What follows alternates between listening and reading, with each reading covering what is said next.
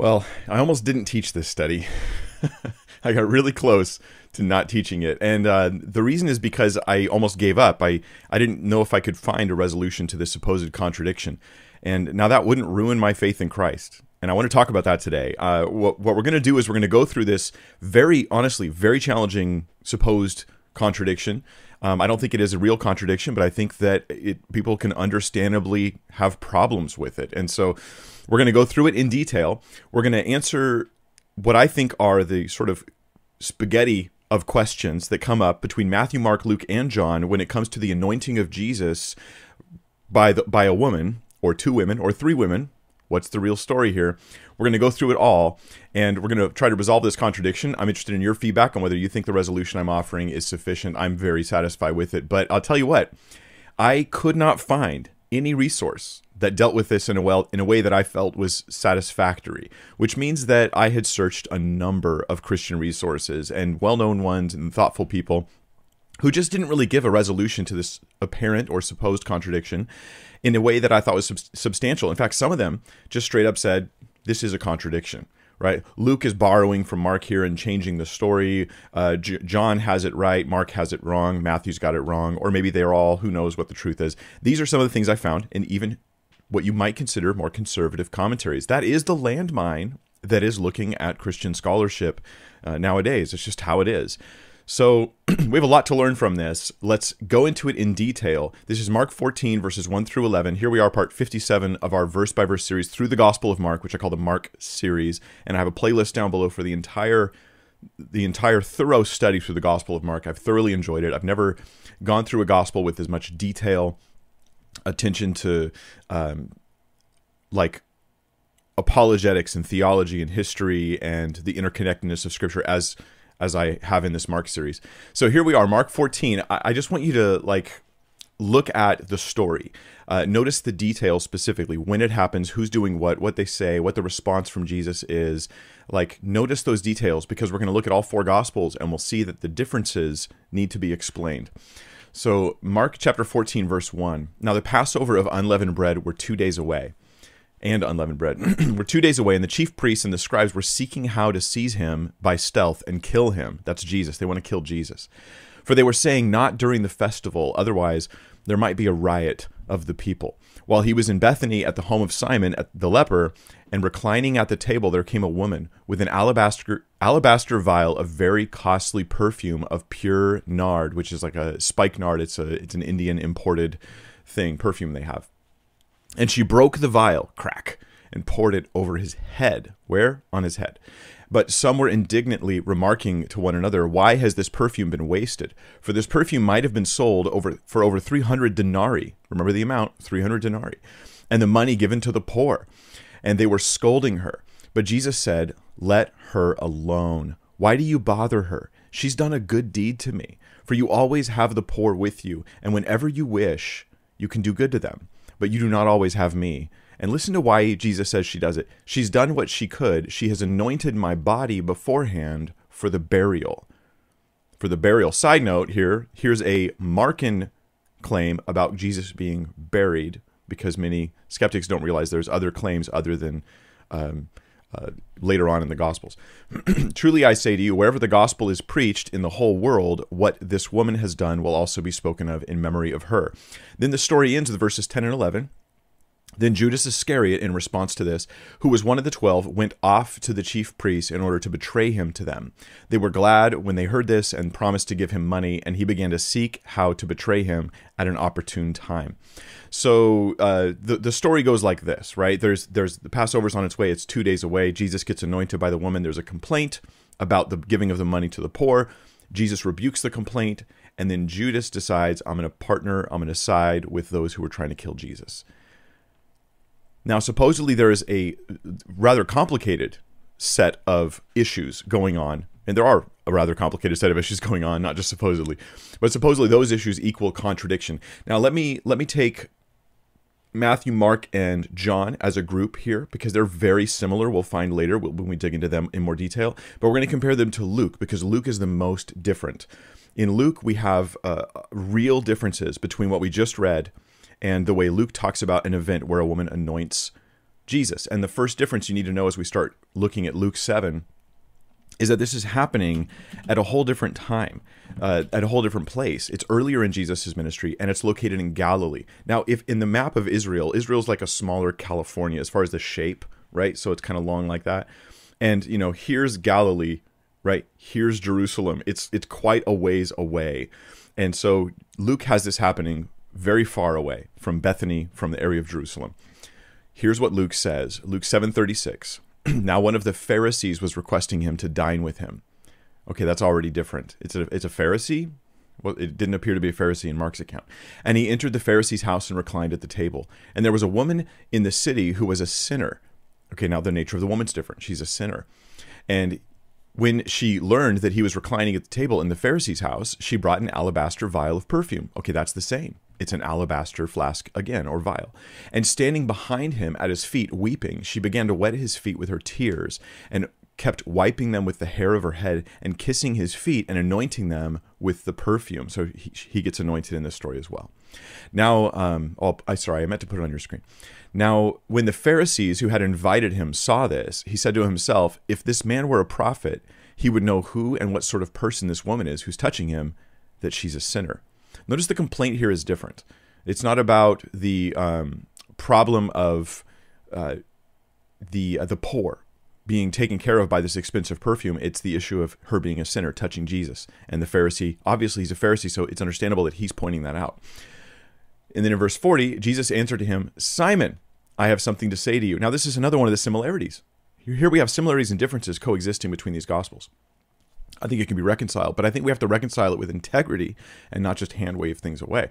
So Simon, his name's Simon. That was the same name as as we'll find Jesus was at in Mark and in Matthew. Right? He's at the house of Simon, the leper, not a Pharisee, or at least he doesn't call him a Pharisee.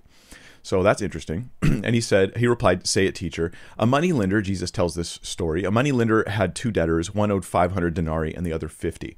When they were unable to repay, he graciously forgave them both. So which of them will love him more?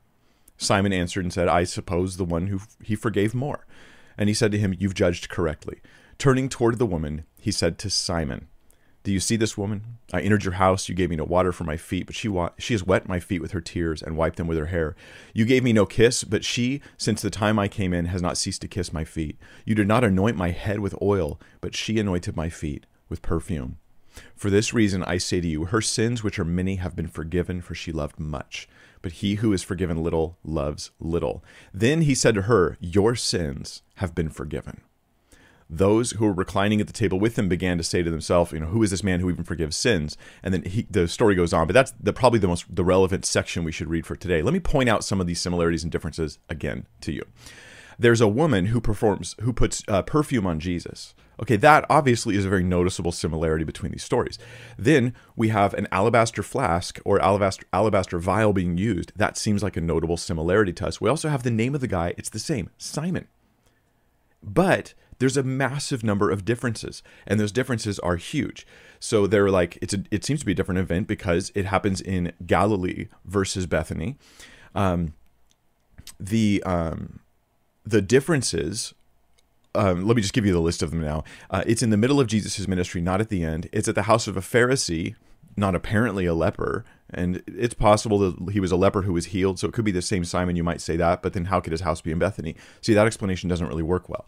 It's, but also the reasoning is different. This woman in Luke 7, earlier in Jesus' ministry, anoints him for gratitude. She gives him this perfume as a, as a way of, of love and indebtedness because of his grace. He loves her because he's been forgiven. She's been forgiven. But the woman in Mark and in Matthew and in John, that woman, she's doing it because of his burial. It's a different reason, it's a different purpose. Now, the woman is a different kind of woman. She's known to be a sinner, right? In Luke, is all that we know about her is she's some kind of sinner. She's some kind of a known sinful woman. Yet Mary of Bethany we don't know anything negative about her. And, and John says that it's Mary, Lazarus' sister. Everything we know about Mary is good and positive. We have no reason to correlate known sinner with Mary of Bethany. So these seem to be two different women. She uses um, the perfume, true, is used in both stories, but in Luke, we don't know how much is used.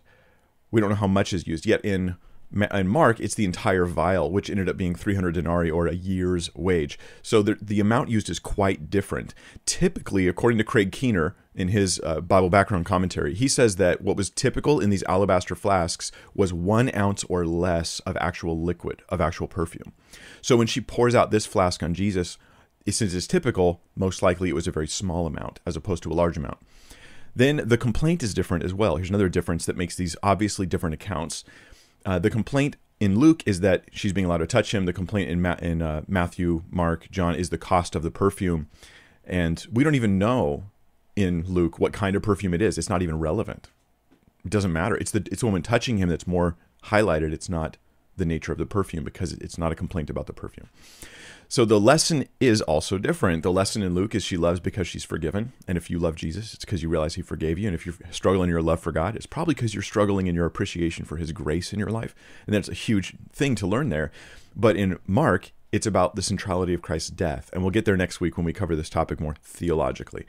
So it's about the centrality of the death of Christ in the gospel message. That's the importance of it. The, the, the it's key, it's central that Jesus dies for us. That's what's going on in Mark. Totally different in Luke. So here's the thing: if I'm going to explain, and this is the easy part for today's today's uh, study, and it's all apologetics today, right? Sometimes we do apologetics, more theology, more verse by verse stuff. Today's all apologetics, um, although it involves a bunch of verse by verse stuff, but that's what it is. Defending the truth, the veracity of the uh, of the various parts of the Christian faith. So there's three elements. If I'm going to say these are just different accounts, there's three elements that seem oddly similar the alabaster flask, the wiping of the feet with hair, including a woman doing an anointing, and the nature of two guys named Simon. Okay, and so this has led some scholars, even some scholars who are normally conservative, that I read. That I, I this is why when you guys are like, "What scholars do you recommend? What books?" Well, sometimes I struggle to recommend things because sometimes it's like it's like a, a, it's like landmines. You know, it's like a, a wonderful orchard full of wonderful fruit along with landmines, and that's like what reading scholarship is. sometimes you get these great things. Sometimes it's just you know. So some scholars that i would read would say well luke just borrowed from mark. And that's their conclusion is the reason why there's these elements of similarity the alabaster flask the woman anointing and the wiping of, of feet, the feet with hair which happens in john as well. Um, and the um, the name simon that all this stuff is just borrowing. But i think there's much better explanations and scholars are often way too quick to assume contradiction or or um, fact changing you know things happening in the gospels. So let's talk about this a little bit. And yeah i had to read you got to read a lot to get to these answers but they're there. So robert stein in his commentary on luke talks about the alabaster flask and it gives us insight because as 21st century people we read luke and we don't know that it's totally normal that perfume is held in an alabaster flask right? Here's what robert stein says. Alabaster is a soft stone that frequently was used to make perfume containers and thousands of such containers have been found. In other words, it's not even significant that it was an alabaster flask. I've even heard pastors make a big deal about the perfume. It was an alabaster, and alabaster was this rare thing. And they try to, they want to, they think the value of the perfume in Mark is because it was alabaster. Okay, that's probably not accurate. This was the typical perfume container. The value is that it was so much, not an ounce, but it was a whole 12 ounce thing, or they call it a pound, but it was 12 ounces and it was um, spikenard, which is imported from India, grown like the Himalayas or something, right? This is like rare, imported, and expensive stuff. But this is just typical perfume, what Jesus seems to be getting in Luke. So that that that similarity doesn't look like borrowing; it looks like real cultural, just typical behavior. Alabaster flask. Let's talk about the the anointing of the woman um, the fact that a woman anoints in two different times in Jesus' ministry, if you take two accounts instead of three, we'll talk about that later. Is it three? um, the fact that this happens isn't that surprising when you consider the following that it was typical in their culture when a guest came over to your home to anoint them with something. That was not that weird. And it was even more so typical if the guest was a well known and highly respected teacher or rabbi. So we even get a hint of this in Luke 7 when Luke's like, where Jesus tells them, and Luke records it, says, Hey, Simon, Pharisee, you didn't anoint my head with oil. You didn't wash my feet. You greeted me with no kiss, right? This Pharisee was there to scrutinize Jesus. He didn't really give Jesus the respect and honor he deserves.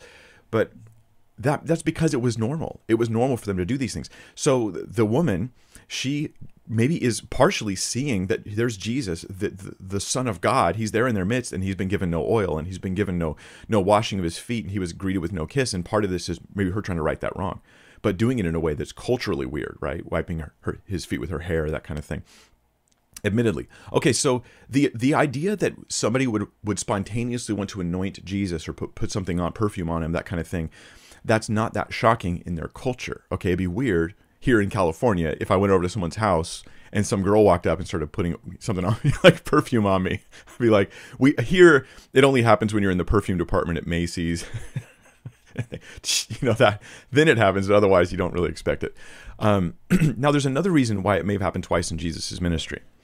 And keep in mind here that what say like I think it was R.T. France, one of the great scholars, written really helpful commentary on Mark, who also has a few landmines in his stuff as well. Um, he suggests, if I remember right, that Mark is is is is the source. Luke is borrowing from you know the description of the anointing in Bethany, and he's incorporating elements of it into Luke seven. And I, I again, I disagree with that, and I and I think we should rationally disagree with that.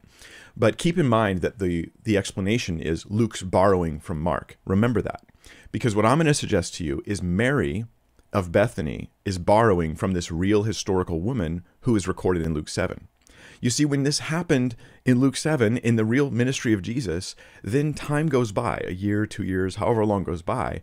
Then Jesus is in Bethany. And by now, like, when you're a follower of Jesus, you just listen to and tell stories about Jesus. When he was over here, this is what happened. When he came over there, that's what happened. Once he was at a Pharisee's house, and this woman came up and anointed his head, wiped his feet with her hair, and cried and washed it with with her tears. And and then you're like, wow, maybe I want to do that too. I think that it's reasonable to say that if you think Luke can borrow from Mark, then it's reasonable to say that Mary can borrow from this other woman. Mary can hear the story of how Jesus didn't resist or rebuke and even defended a woman who anointed him with perfume. So that when Mary has it on her heart to do it for Jesus, she thinks, He won't stop me. Right? Jesus won't stop me. If you think borrowing is a thing, I think that it's more likely a thing happening with them. At least that's an equally good explanation.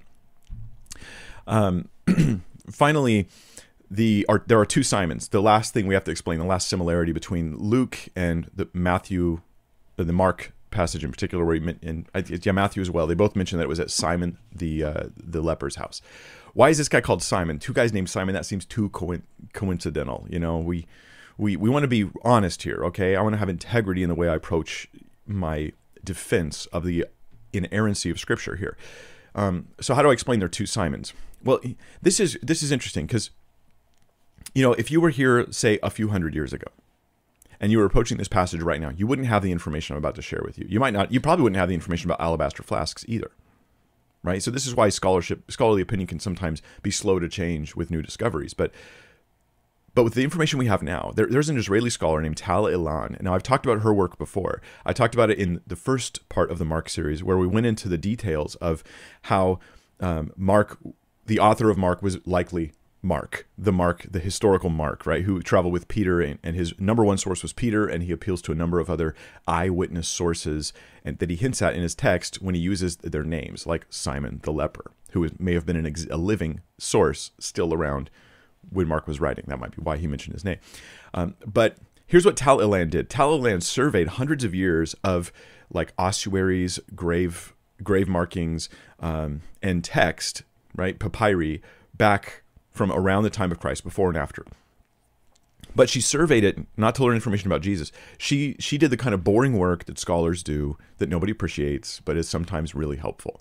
And what Tal Ilan did, this Israeli historian, is she compiled names so that we would have a catalog of the most common and least common names in Palestine. That's that's the term they'll use as scholars, but but in ancient Israel, that, that in this location that they would know the names of the people that lived there how common were they. Now unlike today where we're very multicultural they typically just reused the same names over and over again so that it would be very common to have people with a certain list of names. Like a, a, very common name is mary for women. There's tons of marys in the bible. That's because there were just tons of marys at the time. And her research has confirmed that the biblical use of names fits. Anyway i talk about that in the first part of the Mark series, it helps establish the historicity of the Gospel of Mark. But guess what? Um, James, for instance, is one of the most common names. It's the 11th. If I had one more finger, I could show you. The 11th most common name is James. Now, we have like three Jameses in the Bible. But Simon turns out to be the most common Jewish name at the period, at the location where this story is taking place. Simon, the single most popular name for people, for men alive in ancient Israel during the time of Christ, is Simon. For every single guy named James, based on Tal statistics, and of course her statistics won't be 100% perfect, right? But there gives us something to go on. But based on her statistics, for every guy named James, there were six people named Simon. Think about this. There were six guys named Simon for every guy named James. This is why, this is why the Bible never says Simon. It always says Simon the leper, Simon Peter, Simon the Pharisee. Because there's so many guys named Simon. In other words, it was just two guys with the same name. And it's completely consistent with history and with the studies of archaeology as well. Um, yeah. One's in Bethany, one's in Galilee, one's a Pharisee, one was a former leper. He's not continually continuing to be a leper. People wouldn't be visiting his home. Um, maybe Jesus might go see him, but they're not going to host a dinner there. And so, um, so yeah, these are these are things that that make a lot of sense. The differences say they're two stories, and the similarities are explained through understanding the culture and the history of the time. Those similarities all work. There's also something else that makes even more sense if there were two times, if there were two times that this happened, right? Because in Mark and Matthew and John recording the anointing at the end of Jesus' ministry, again you're, you guys are on a this is an apologetics journey here today with me and for and, and i'm part part of the reason i'm doing this by the way is because i couldn't find a single good resource who did like an honest analytical work through and came to a satisfactory conclusion. I, there was like hand waving stuff that went on or claims of, of, contradiction. So this is a resource that can be out there. Whenever I see missing resources, I like to create those resources if possible. So this is that resource. Pardon me. Which is why I decided to do the entire study on this topic because it's so convoluted if you don't deal with it individually. Okay, so here's the other thing. My final piece in the case of why Luke is not borrowing. He just has an actual different account he's recording. And the final piece is that if it happened twice, this makes more sense about the fact that nobody complains in the second anointing about this woman touching Jesus in this strange fashion. Right? It's not this like some people want to like sexualize the things in the Bible. That's like a trend that goes on, especially with progressive Christianity.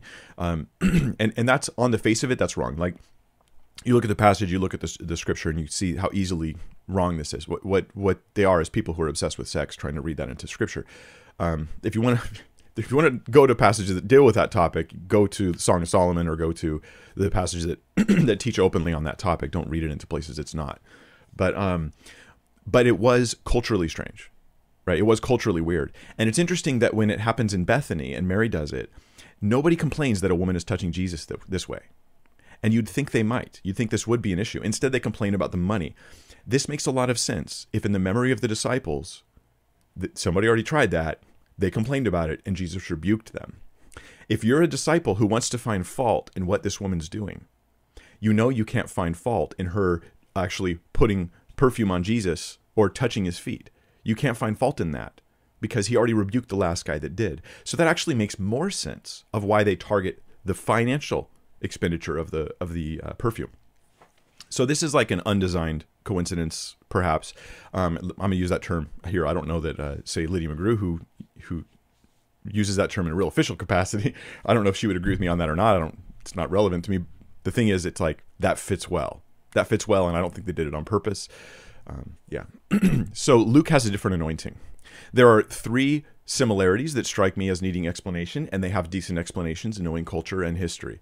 And the many differences make it seem even more likely Luke. It's just a different account. That seems like a fair accounting of it. And I'll tell you a quick story before I go into the hard part.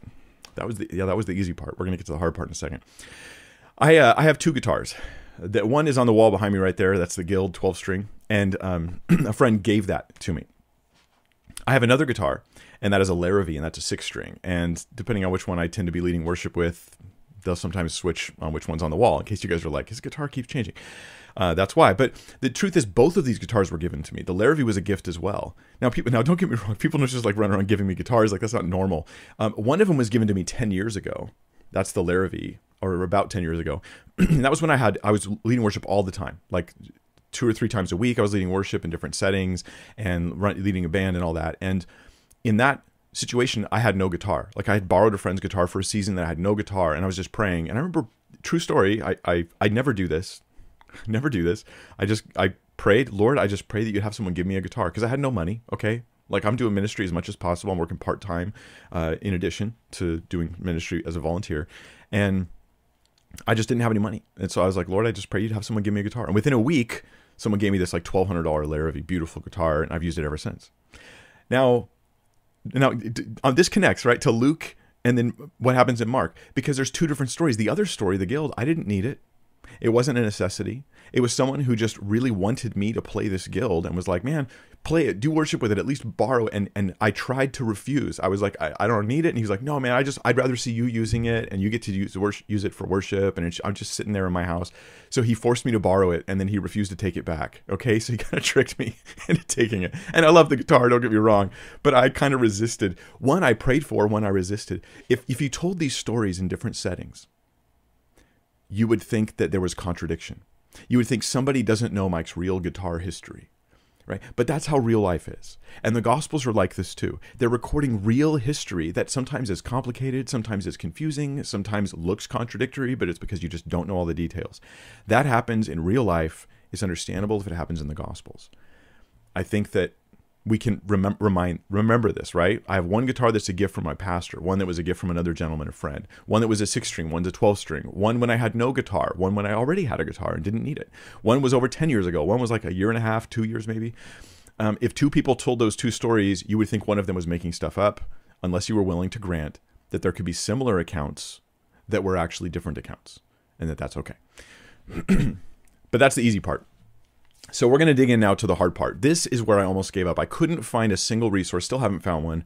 And if you find one, post it in the in the chat or in the comments, uh, but hear my case first because uh, you'll probably go Google right now and you'll find one of the resources I already didn't like and you'll share it. So make sure you hear my case. I want to hear if you've got any resource that came to the same conclusion as me on this topic. I'd love to know that.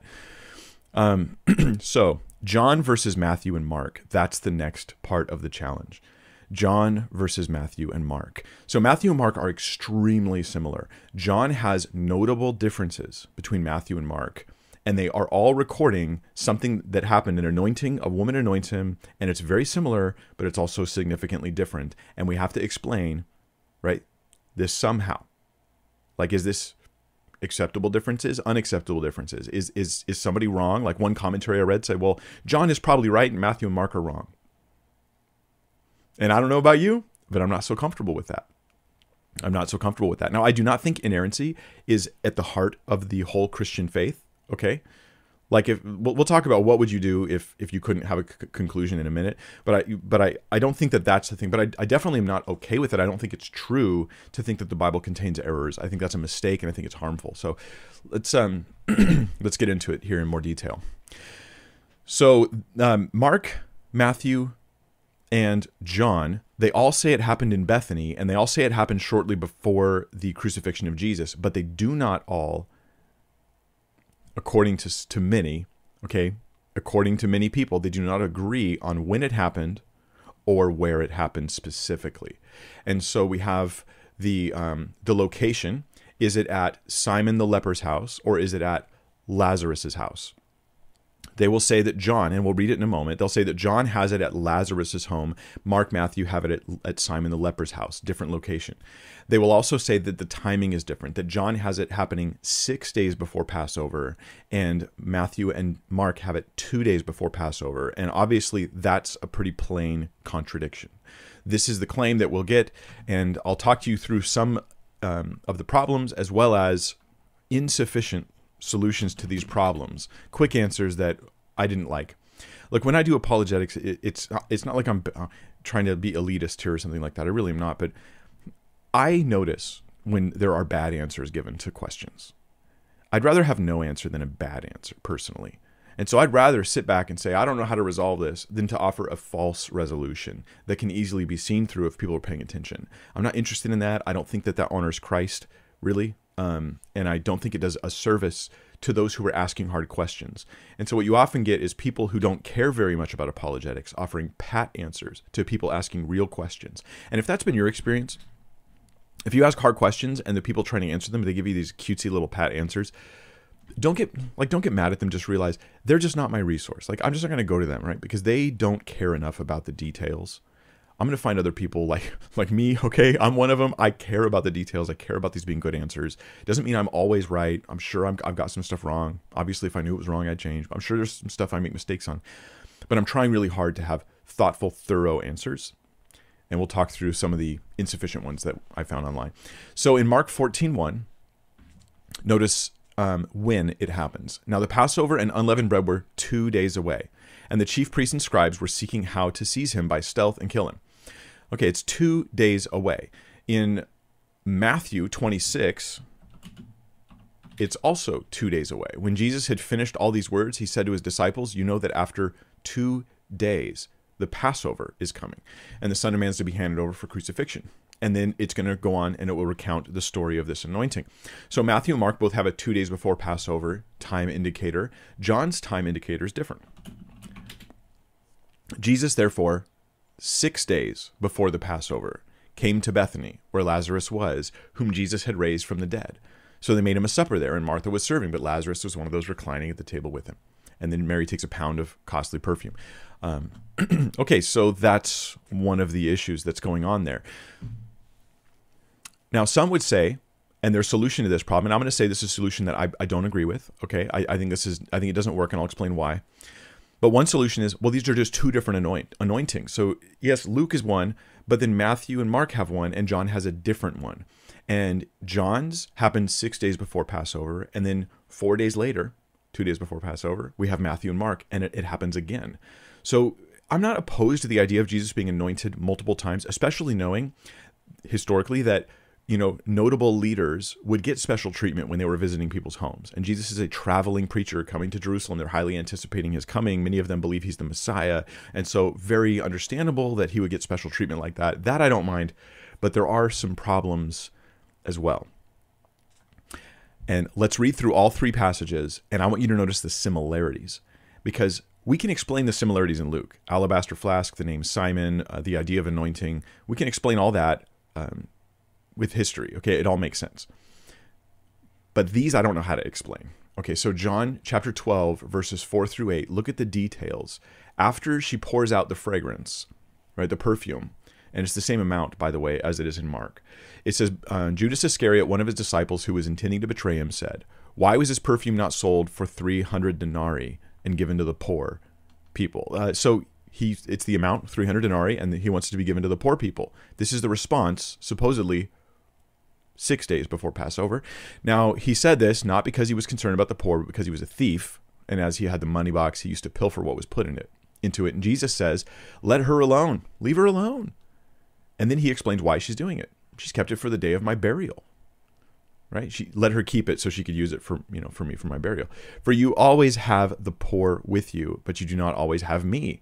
And it's the rebuke. Notice the rebuke. That sounds eerily similar to Mark, doesn't it? Well, let's let's look at both of those passages again. So Matthew 26 verses 8 through 13. And I read articles where Christians were wanting to defend the veracity and the inerrancy of scripture were saying the only solution is that Mark, Matthew and John have two different anointings mentioned. And they said and then even in their article they're going otherwise you think scripture is wrong. And I think this is where you guys need to slow your roll.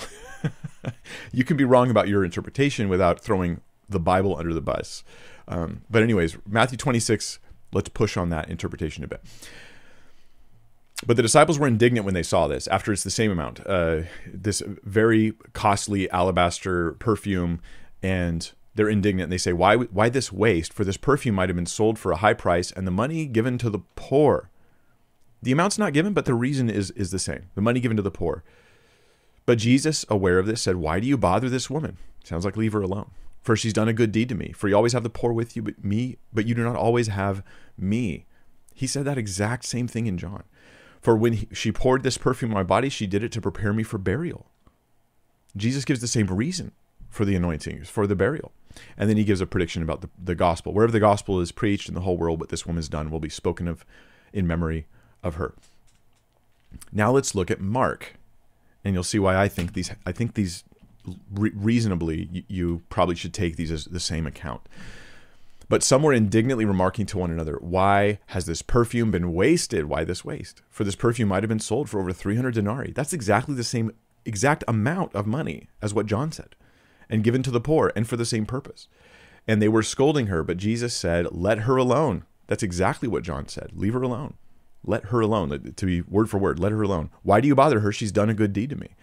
For you always have the poor with you. That's what Jesus said in John and Matthew. And you could do them good whenever you wish, but you do not always have me. She's done what she could. She's anointed my body beforehand for burial. So the purpose is the same for burial in Matthew, Mark, and John. Truly I say to you, wherever the gospel is preached in the whole world, what this woman has done will also be spoken of in memory of her. Conclusion uh, it's the same complaint. It could have been sold for the poor. Um, in John, it's just Judas. He's highlighted. Doesn't mean he's the only one who complained, but John's highlighting Judas because he's focusing on that. But in um, in Matthew and Mark, it's the exact same complaint, right? And and we'll find in Mark that there's what's called a Markan sandwich. I'll explain this later, but basically Mark is using the story of Judas, and Matthew does as well. He he says, look, here's a meeting of the of the. Um, spoiler alert. I'm giving some spoilers here. Here's a meeting in in Matthew and Mark. It goes this way first couple of verses of the chapter, there's a meeting where the leaders of Israel want to kill Jesus, but they, they can't pull it off during the feast because there might be a riot. Then there's this incident with the anointing, which triggers Judas, then the next couple verses, to go and meet with the leaders and say, okay, I'll betray him. So in Matthew and Mark, this is the reason that Judas betrays Jesus. And in John, this is also a specific Judas focused moment. So they're, they're the same thing. It seems very clearly true they're the same thing. It's the same kind of perfume. It's for the same amount. The cost is the same. Um, and uh, Jesus literally says the same thing. Stop bothering her. It's for my burial. You'll always have the poor with you. It seems very implausible that John and Matthew and Mark have different accounts, but this is how many online that I found would try to resolve the issue. I found an article written by a PhD who was like, "These are these are uh, different accounts." Um, so that seems really implausible. So then we get pushed back over to the other question. I'm taking you on my journey of discovery as I went through this issue here. The next question is okay, well, why can't we say that they're just one event? What's the problem here? And then now we narrow down our issues into two issues. There's only two issues left to consider in this whole issue. One is the location issue. Uh, according to the critics and according to many Christians, John has this happening at Lazarus's house Mark and Matthew have it happening at Simon the leper's house. We have to explain the location issue. They all say it's in Bethany, but at a different home. Uh, then there's a timing issue, second issue we have to deal with. And Mark says it's two days before Passover, as, as does uh, Matthew. And to be specific, that's after Palm Sunday when Jesus comes in with the triumphal entry. Matthew and Mark both have Palm Sunday, and then two days before Passover, this is when all this goes down. And then John has it happening six days before Passover, before Palm Sunday. Now, some people will just be like, I don't care. Like, I don't care. I don't care. I don't even care if John just got it wrong or Mark Matthew got it wrong. Like, I don't care. It's just the timing issue. It doesn't relate to the fact that it happened. It doesn't relate to the evidence for the resurrection of Christ. I think that you're half right, okay? It's right that this doesn't undermine Christianity as a whole, but that doesn't mean it doesn't matter at all, right? It still matters that we, we, we realize we're, there's a line that's being crossed if we say that we we can grant error in in the text of scripture regarding the things that it's relating. Now you could try to limit that error to random accidental errors about timing and things like that and you're still a Christian, you can still believe the Bible's God's word and inspired, but it doesn't but but you feel you're crossing a line there because there is a line there. And so the question we need to ask is, you know, am I supposed to cross that line? And I don't I don't personally think so. Uh, and I don't think it's healthy to do so. So the timing issue, the timing issue. Now some say and their solution to the timing issue, we'll talk about timing first, then we'll deal with location. Was it Simon the leper or Simon the Pharisee? Um, the timing issue is the hardest part, though. So some say the timing issue, uh, and this was a PhD thing uh, written by a PhD that I read. They go Matthew, Mark, and John. None of them are committal on the timing. And I was like, huh? and another article I read said John is the one that's not committal. So, John, even though he says six days before Passover, he's not committal on the timing. Let me walk you through why they say this, and I'll show why I don't think it actually works, why, you, why John is committal on the time. And I'm just trying to be fair with the text here, right? So, in detail, Jesus, therefore, six days before Passover, came to Bethany, where Lazarus was. okay, so far I'm actually I'm open, right? At this point in my study, I'm going, hey, that actually doesn't sound committal. All it really says is that six days before Passover, Jesus came to Bethany. It doesn't say six days before Passover, he had a meal in Bethany. That meal could have happened any time after he arrived at Bethany. He could have arrived six days before Passover. He's lodging in Bethany. It turns out in the Gospels we read Jesus stayed. He overnight he would stay at Bethany when he was visiting Jerusalem for Passover. Bethany's near Jerusalem, and not everybody can fit in Jerusalem during the feast. Everyone's cramming in there, right? There, there's no room at the inn, again, for Jesus. And so there he is at Bethany, stays at Bethany. That's normal. That's possible. But here's why it doesn't work, okay? As you read the story, um, John tells you about. Uh, about the timing. Six days before Passover, he came to Bethany where Lazarus was, whom Jesus had raised from the dead. So they made him a supper there. And as we basically, when we get to verse uh, 12 and 13, you'll realize this solution doesn't work. Uh, they made him a supper, and we've already kind of read through this um, and the complaint they have, and then Jesus' response. Okay, right? Then we get to verses uh, 12 and 13, and we, and we have, of course, the chief priest plan to put Lazarus to death. And anyway, verse 12, next thing that happens on the next day, the large crowd who had come to the feast when, the, when they heard that Jesus was coming to Jerusalem took branches of palm trees and went out to meet him and began to shout, Hosanna. So John's timeline is six days before Passover, Jesus comes to Bethany. And then he tells all this story. And then he says, the next day, Palm Sunday. so Palm Sunday and six days before Passover, this this is the the um the brackets where you have to fit the anointing in, it seems to me. John saying this happened, right? This happened before Passover and before Palm Sunday. So that then we're left with a conundrum. We're left with a conundrum. How do we explain this then? And there were no other suggestions I found from smart people I looked at online. As I looked for other resources, there were none. So before I try to give you my solution and my theory as to how we resolve this supposed contradiction, and I think it's I think it's fully resolved. I, am very intellectually satisfied. Um, and I, I want to talk about the, the hypothetical. What if we ended there? What if it was you and you did your research on this supposed contradiction and you and you read answers and you thought none of those answers satisfy me, and then you you ended up closing your computer, closing your your books that you were looking at, and you just go, I don't have an answer. I don't know how to resolve this issue. What do you do now? What do you do now? Now, some Christians when they tackle these issues, many, and I've been there, I was there so many times, are filled with such anxiety and such worry because somewhere in the back of their head, they think that if they, and this is reality, and maybe it's rooted in pride, I don't know. And I'm speaking to myself here too. They think if I can't answer every question and riddle and challenge, then I can't confidently be a Christian. And can I say this as, as one who is at least more mature than I used to be? That's irrational. That's not rational, nor is it humble to think that you have to answer every possible riddle and question that somebody poses. Christians, and, and hear me out here, I think this is such wisdom, and I wish I, I wish someone had told me this years ago. You don't need to answer every question to believe. You just need to have reasons to believe. Do you see the difference? You don't have to answer every challenge and question to be a Christian who has confidence. You can just have reasons for your confidence. Let me give you an example. Let's say that I saw a murder take place. I'm an eyewitness. And there I see this man, he commits murder. And then we get to court, and I stand up and I present my eyewitness testimony that I saw it happen, and that's the guy. You know, and by the way, I'm really good with faces. I'm terrible with names, but I'm super good with faces. And I'm like, that's definitely the guy. I recognize him. And then the prosecutor gets up and they go, Well, how do you explain that he has a train ticket, Mike?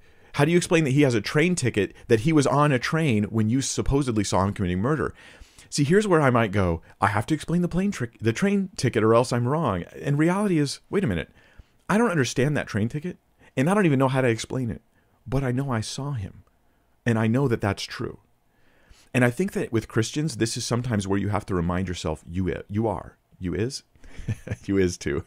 And the idea is this you have reasons for your faith.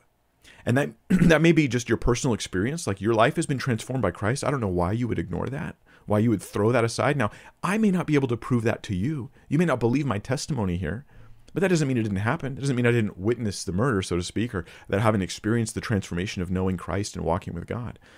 Why would I doubt that? That's a strong reason to trust that Christianity is true. You may have, like, I have a host of reasons. I have evidence from fulfilled prophecy. I have that God's word is holy and inspired. I have evidence from the consistency and unity of the scripture that Jesus is truly the Messiah. I have evidence for the resurrection of Christ in history. And I have evidence for all these things. There's and there's evidence for stuff now that there never was before, right? We have more evidence for the Exodus and, and, this is actually, uh, in fact, I'll plug it now. Uh, Inspiring Philosophy is coming out with a video really soon, in I think a few days, maybe a week or so, on his channel on evidence for the Exodus. And I think that that's a great thing to watch. I got to see the preview of it. But we have more evidence for like the Exodus, the, the children of Israel leaving Egypt, that that being a real thing. We have more evidence now than we ever have had before. 100 years ago, it would have been hard to prove. Now it's a lot easier because there's more archaeological evidence. And because a lot of times archaeologists or critics, they tend to start from a place of unbelief and disbelief there's like they're not neutral here. Uh, but at any rate, I have reasons for my faith. Now, if I was to come across then one supposed Bible contradiction that I can't explain, I am not going to abandon my faith in Christ, and neither should you. This is uh, this is really irrational thinking. If your entire faith in Jesus, if it only takes having one confusion for it to fall apart, that's a demonstration of something that's wrong in your mind and heart, and not an issue with Christianity. And this is what I've seen happen with skeptics online. They have something that's not essential to Christianity that they can't explain. And then they they ju- they just move over. Click. Now they're total skeptics and everything's critical, hypercritical and irrationally critical against the Christian faith. You guys know what I'm talking about. You've seen it before. If you're one of the atheists who does occasionally watch my videos, especially when I'm talking about apologetics, um, if you're honest, maybe you're maybe you are like this, maybe you're not, but you know there's a lot of this in your community, right? You know that this is true. Like this, you, you can't not see it.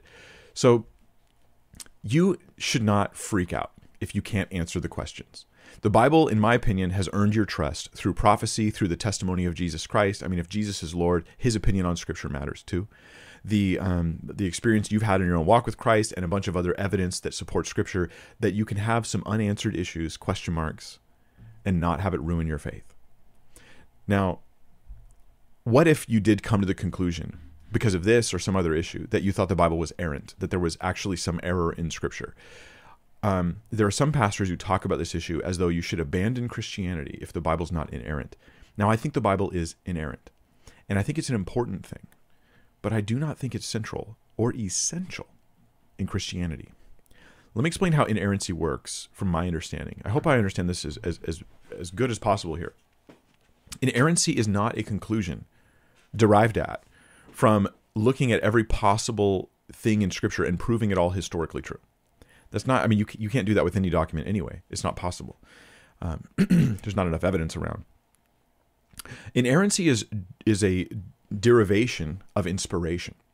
So there is massive evidence for inspiration in scripture right? Even just the very resurrection of Christ is then bears down on evidence for the inspiration of Scripture, which predicted it, which Jesus spoke of as though it was the Word of God. Jesus, who said that the disciples would be led by the Holy Spirit to remember what he did and stuff like that. So even just Jesus, if you get the resurrection of Christ, you're going to have inspiration of Scripture. And inerrancy, I think, flows from that. Because the Bible is inspired, it of course will not contain error. Now, let's suppose, and I think that inerrancy is accurate and true, but I want to do a favor for Christians who feel like they're struggling on that issue.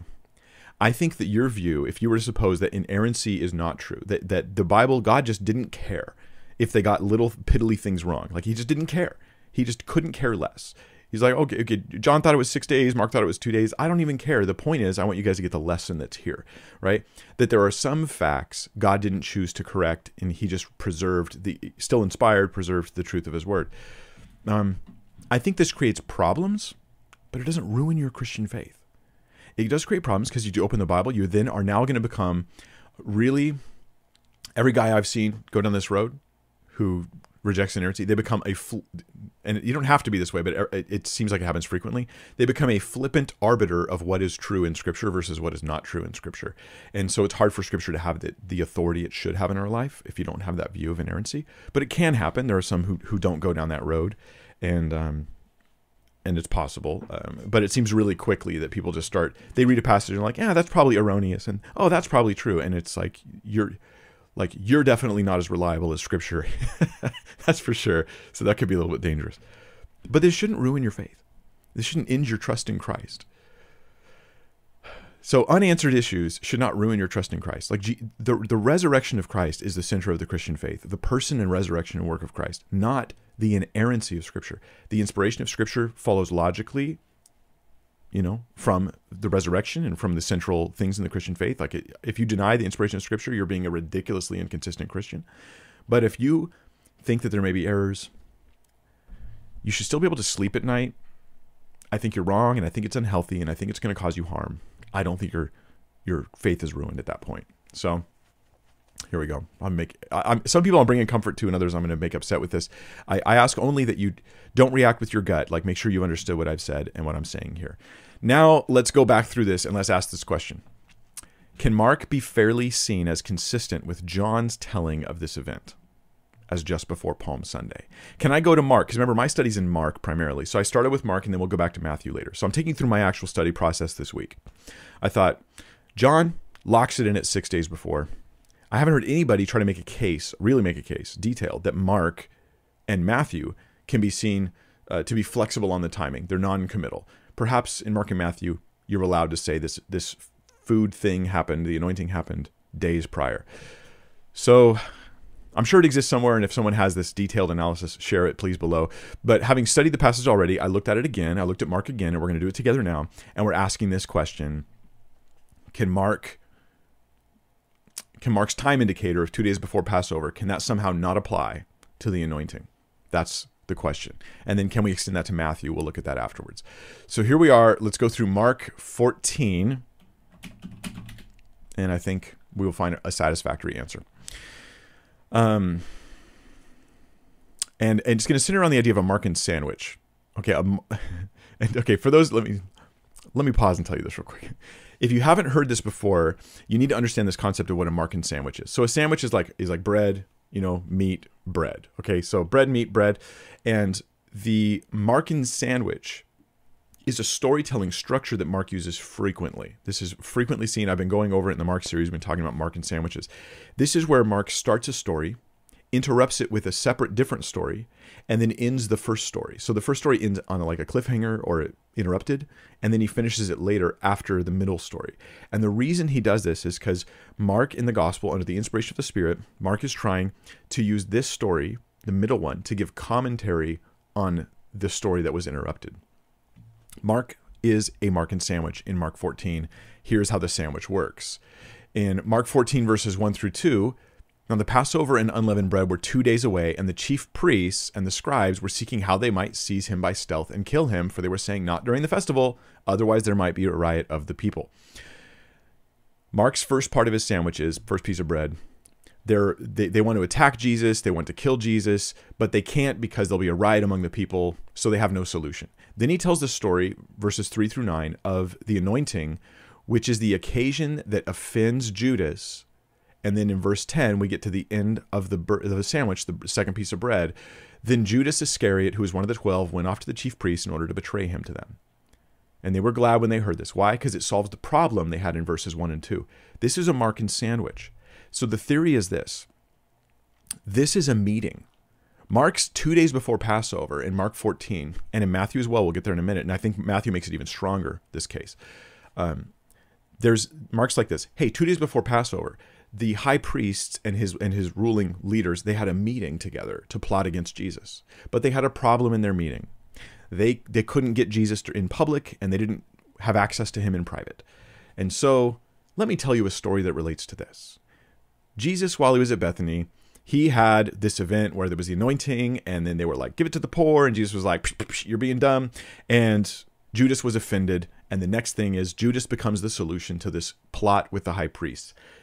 Uh, Mark then, in my theory here, and I, and I didn't know if anybody else had come up with this, was was dating not the meal. He's dating the chief priests and scribes meeting together and having a plot right? There's a meeting where these leaders are plotting how they can kill Jesus and they realize their dilemma. Now, this could be a weak part. Uh, this, admittedly, okay, full disclosure, this could be a weak spot in my theory. Because Mark 14, verses 1 and 2, while it does say two days and then it relates something about that, it has nothing to do with this feast or this meal or this, this anointing moment, it has everything to do with a, something that happened somewhere else. he doesn't specifically say there's a meeting, right? So he doesn't say two days there's a meeting. So I admit that. But there had to be some kind of meeting because they have an agreement they've come to. The chief priests and the scribes, they have an agreement. And they're obviously plotting because they're seeking by stealth how to kill him. This is not something they're having like a discussion publicly about. They're having it in private. Maybe Nicodemus was the inside man. He got saved uh, and ended up later telling the church about this meeting. But they said, like, not during the festival, otherwise there might be a riot among the people. So this could imply a meeting because they would have to get together to have that discussion.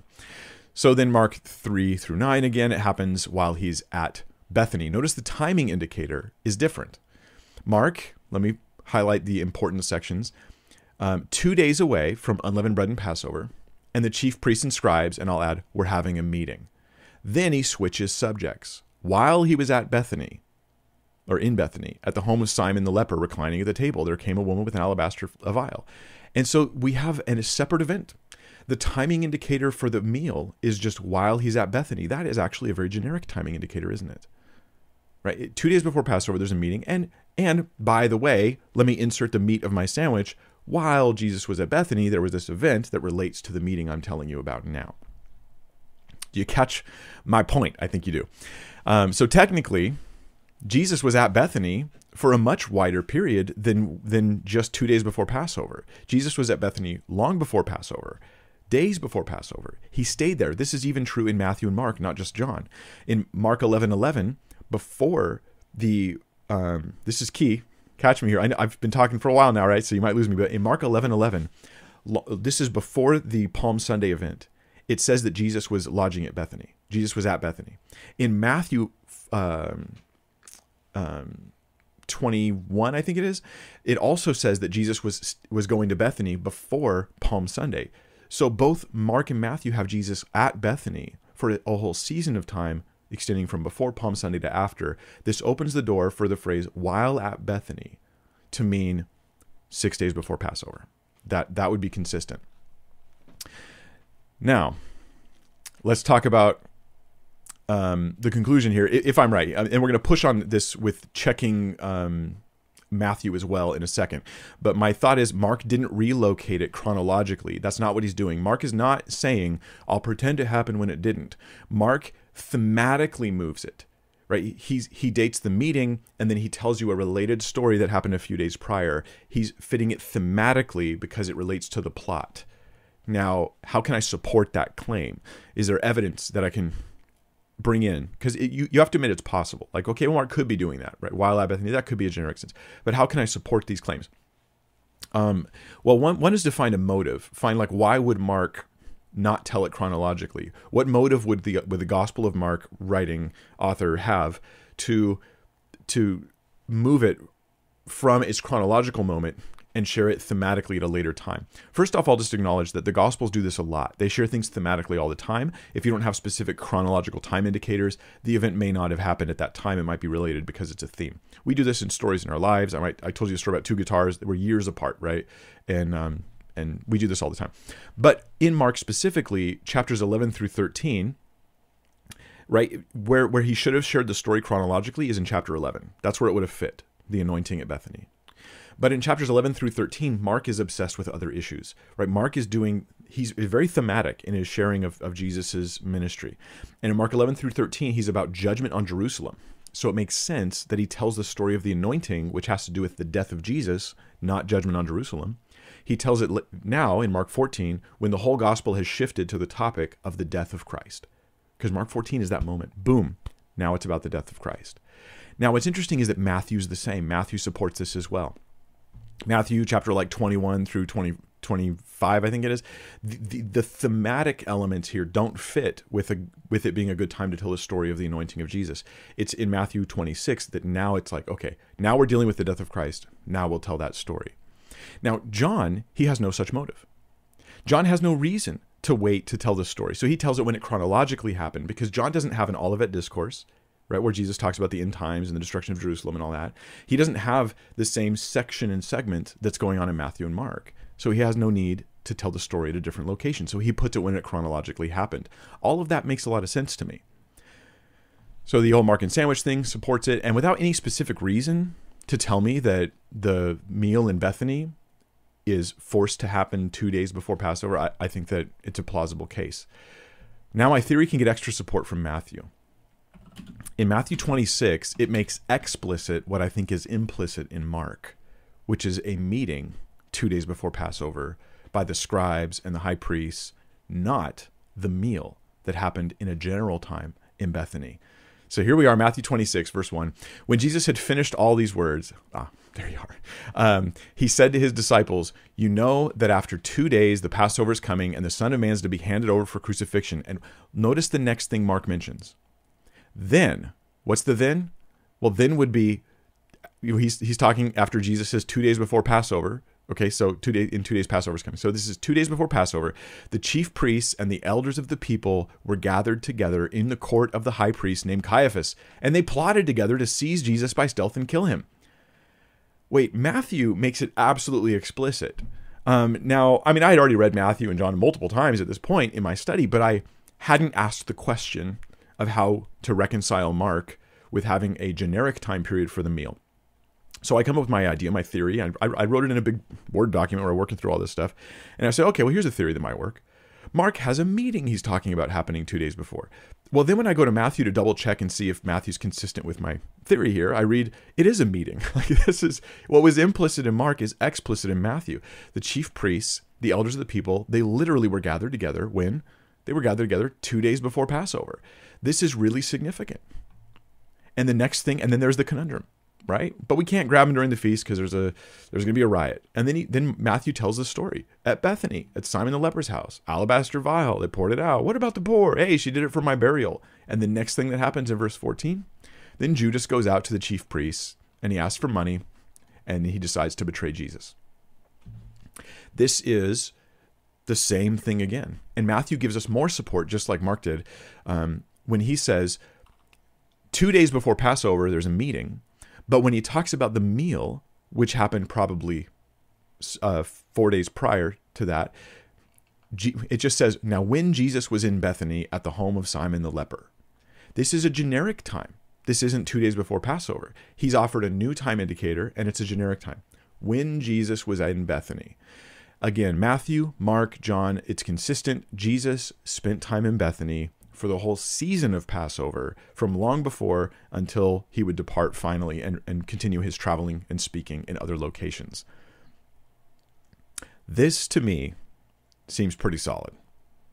And I'm like, why on earth have have people been saying that there's just contradiction here when this seems like a really reasonable thing that I came to without any helps? I mean, just looking at the text by itself which is sometimes what you have to do. You have to set aside all commentaries and just read the passages by yourself and look for how they might work together reasonably. Um, one issue's left.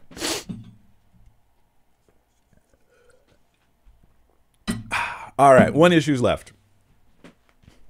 Was it at Lazarus's house or was it at Simon's house? If John and Matthew Mark are talking about the same thing, why is it supposedly at two different homes?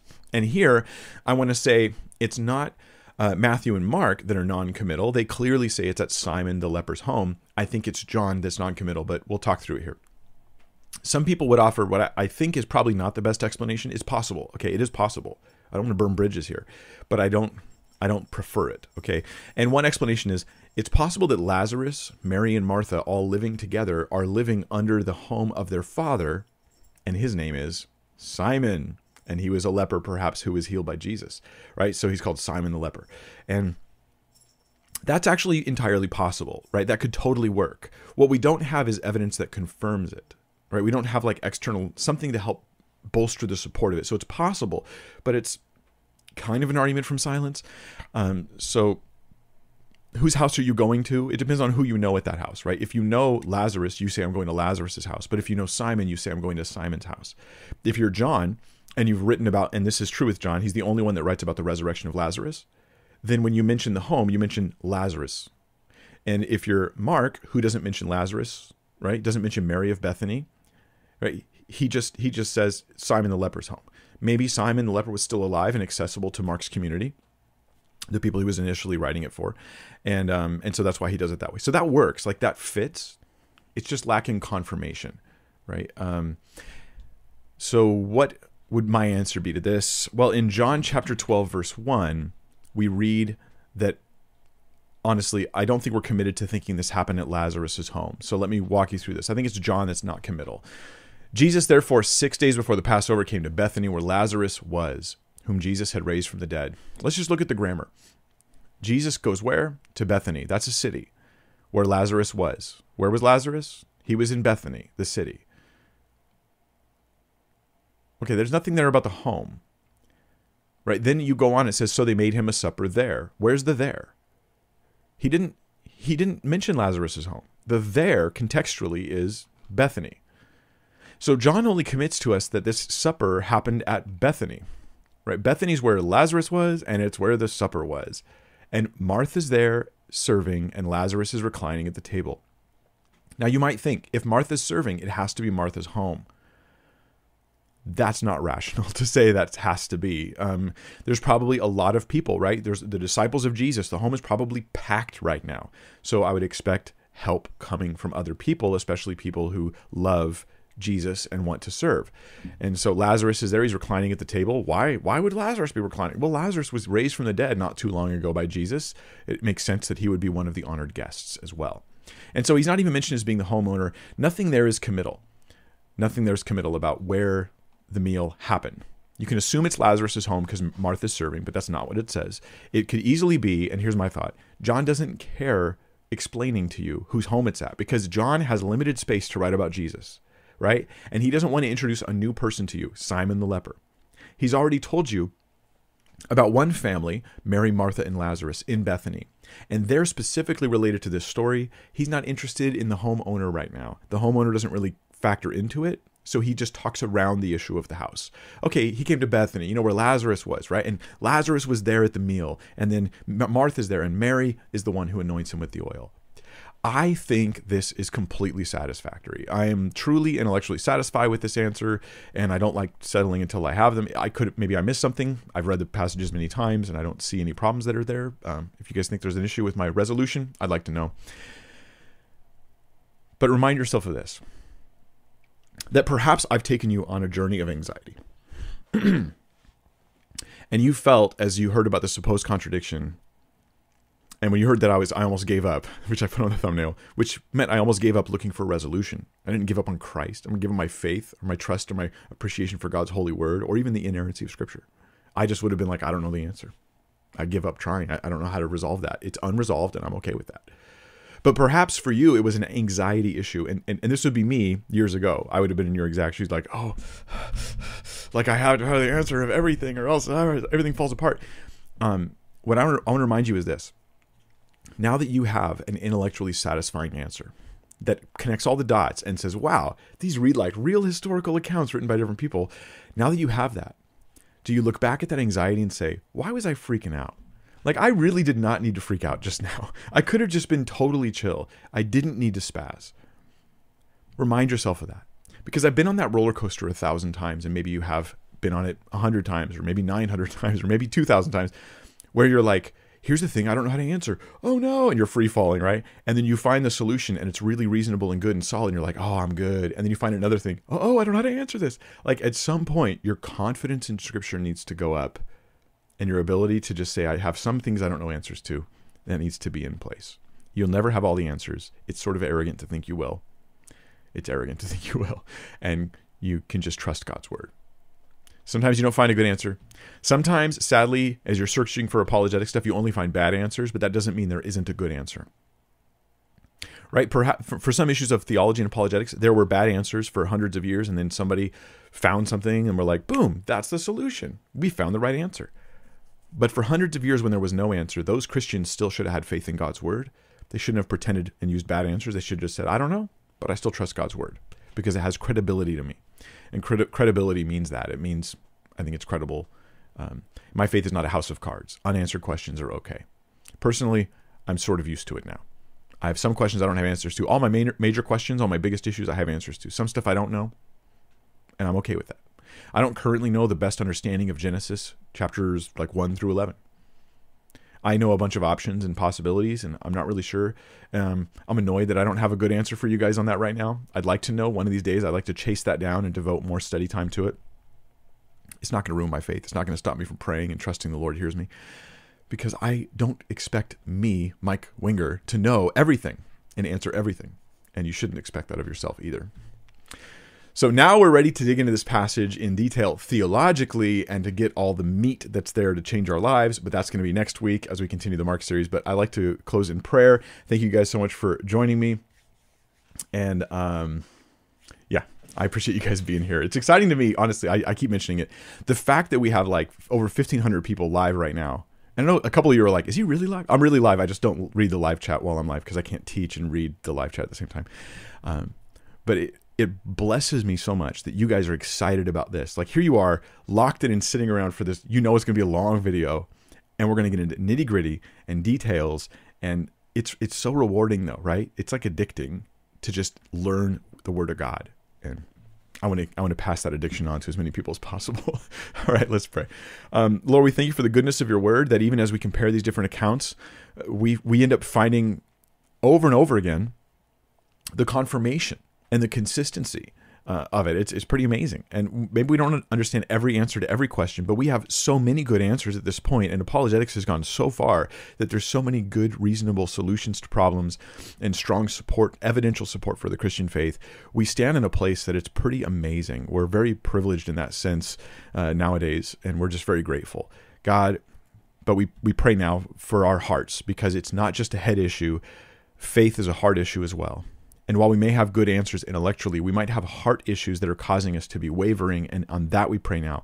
Lord, we pray that we trust you and that we choose to trust you, that you've earned our trust. And it's silly that we've not trusted you at any point here. We trust you now.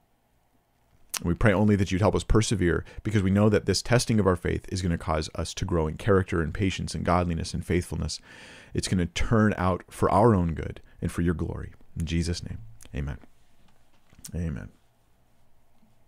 That's all. all right. And coffee.